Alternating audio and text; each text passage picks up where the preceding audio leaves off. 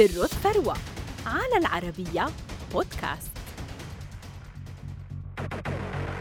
لطالما أشعل لقب أغنى رجل في العالم منافسة قوية بين أثرياء العالم لكن مع إيلون ماسك فلا مجال للمنافسة فاستطاع بالأفكار السابقة لعصرها أن يتربع على عرش قائمة أثرياء العالم وبنى ثروة من شركاته العملاقة سبيس إكس وتسلا ووصلت ثروته إلى 219 مليار دولار. فما سر هذه الثروة؟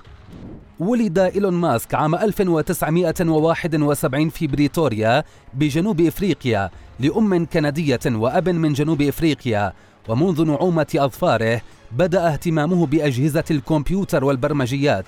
فعندما كان في الثانية عشرة من عمره صمم لعبة كمبيوتر وقام ببيعها بمبلغ 500 دولار. وفي عمر السابعة عشرة حصل على الجنسية الكندية وسافر إلى الولايات المتحدة ساعيا لتحقيق أحلامه. وفي عام 1995 أسس ماسك رفقة أخيه كيمبل شركة زيب 2 وهي شركة تقدم خرائط ومواقع للصحف على الإنترنت. وبيعت عام 1999 مقابل 307 ملايين دولار وكسب ماسك 22 مليون دولار مقابل حصته البالغة 7% في الشركة.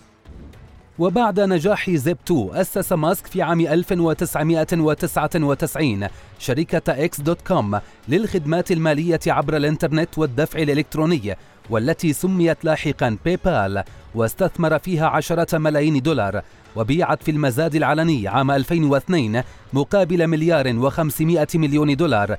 كانت حصة ماسك منها 165 مليون دولار.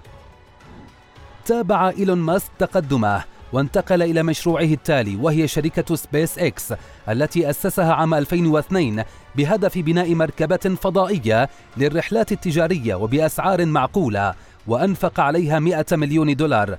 وفي عام 2008 نجح ماسك في إطلاق صاروخ فالكون 1 ووضعه في المدار ما جعل هذا سبيس إكس أول شركة تجارية تقوم بذلك ووقعت في نفس العام عقدا مع ناسا بقيمة مليار وثمانمائة مليون دولار لنقل المؤونة والمعدات لمحطة الفضاء الدولية. وجاء عام 2012 ونقلت سبيس إكس إلى الفضاء بواسطة صاروخها فالكون 9 غير المأهول نصف طن من المؤن إلى رواد الفضاء المتواجدين على متن محطة الفضاء الدولية فبزغ نجمه من خلال شركة سبيس إكس وتصدر عناوين الصحف.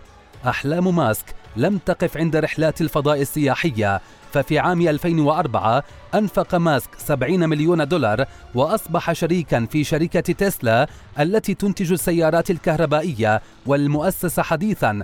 فقدمت في عام 2006 سيارتها الأولى رودستر والتي يمكن أن تقطع 394 كيلومتر في الشحنة الواحدة. فكانت ثورة في عالم السيارات الكهربائية. وفي عام 2008 أصبح ماسك الرئيس التنفيذي للشركة وحققت الشركة خلال طرحها الأول عام 2010 حوالي 226 مليون دولار. وفي غضون عامين أصبح ماسك يملك ثروة تقدر بملياري دولار. توالت نجاحات ماسك وأصبحت شركة تسلا في عام 2017 شركة السيارات الأكثر قيمة في الولايات المتحدة متجاوزة بذلك شركة جنرال موتورز وتخطت ثروته 13 مليار دولار. ومع نهاية 2021 وصلت قيمة شركة تسلا إلى 198 مليار دولار. وأما شركة سبيس إكس فأصبحت 74 مليار دولار ووضعتا إيلون ماسك في صدارة أغنى أغنياء العالم محطما كل الأرقام القياسية بقيمة ثروته التي تجاوزت مئات المليارات. ففي عام 2022 تصدر ترتيب أغنياء العالم بثروة وصلت إلى 219 مليار دولار وما زالت تزداد كل لحظة.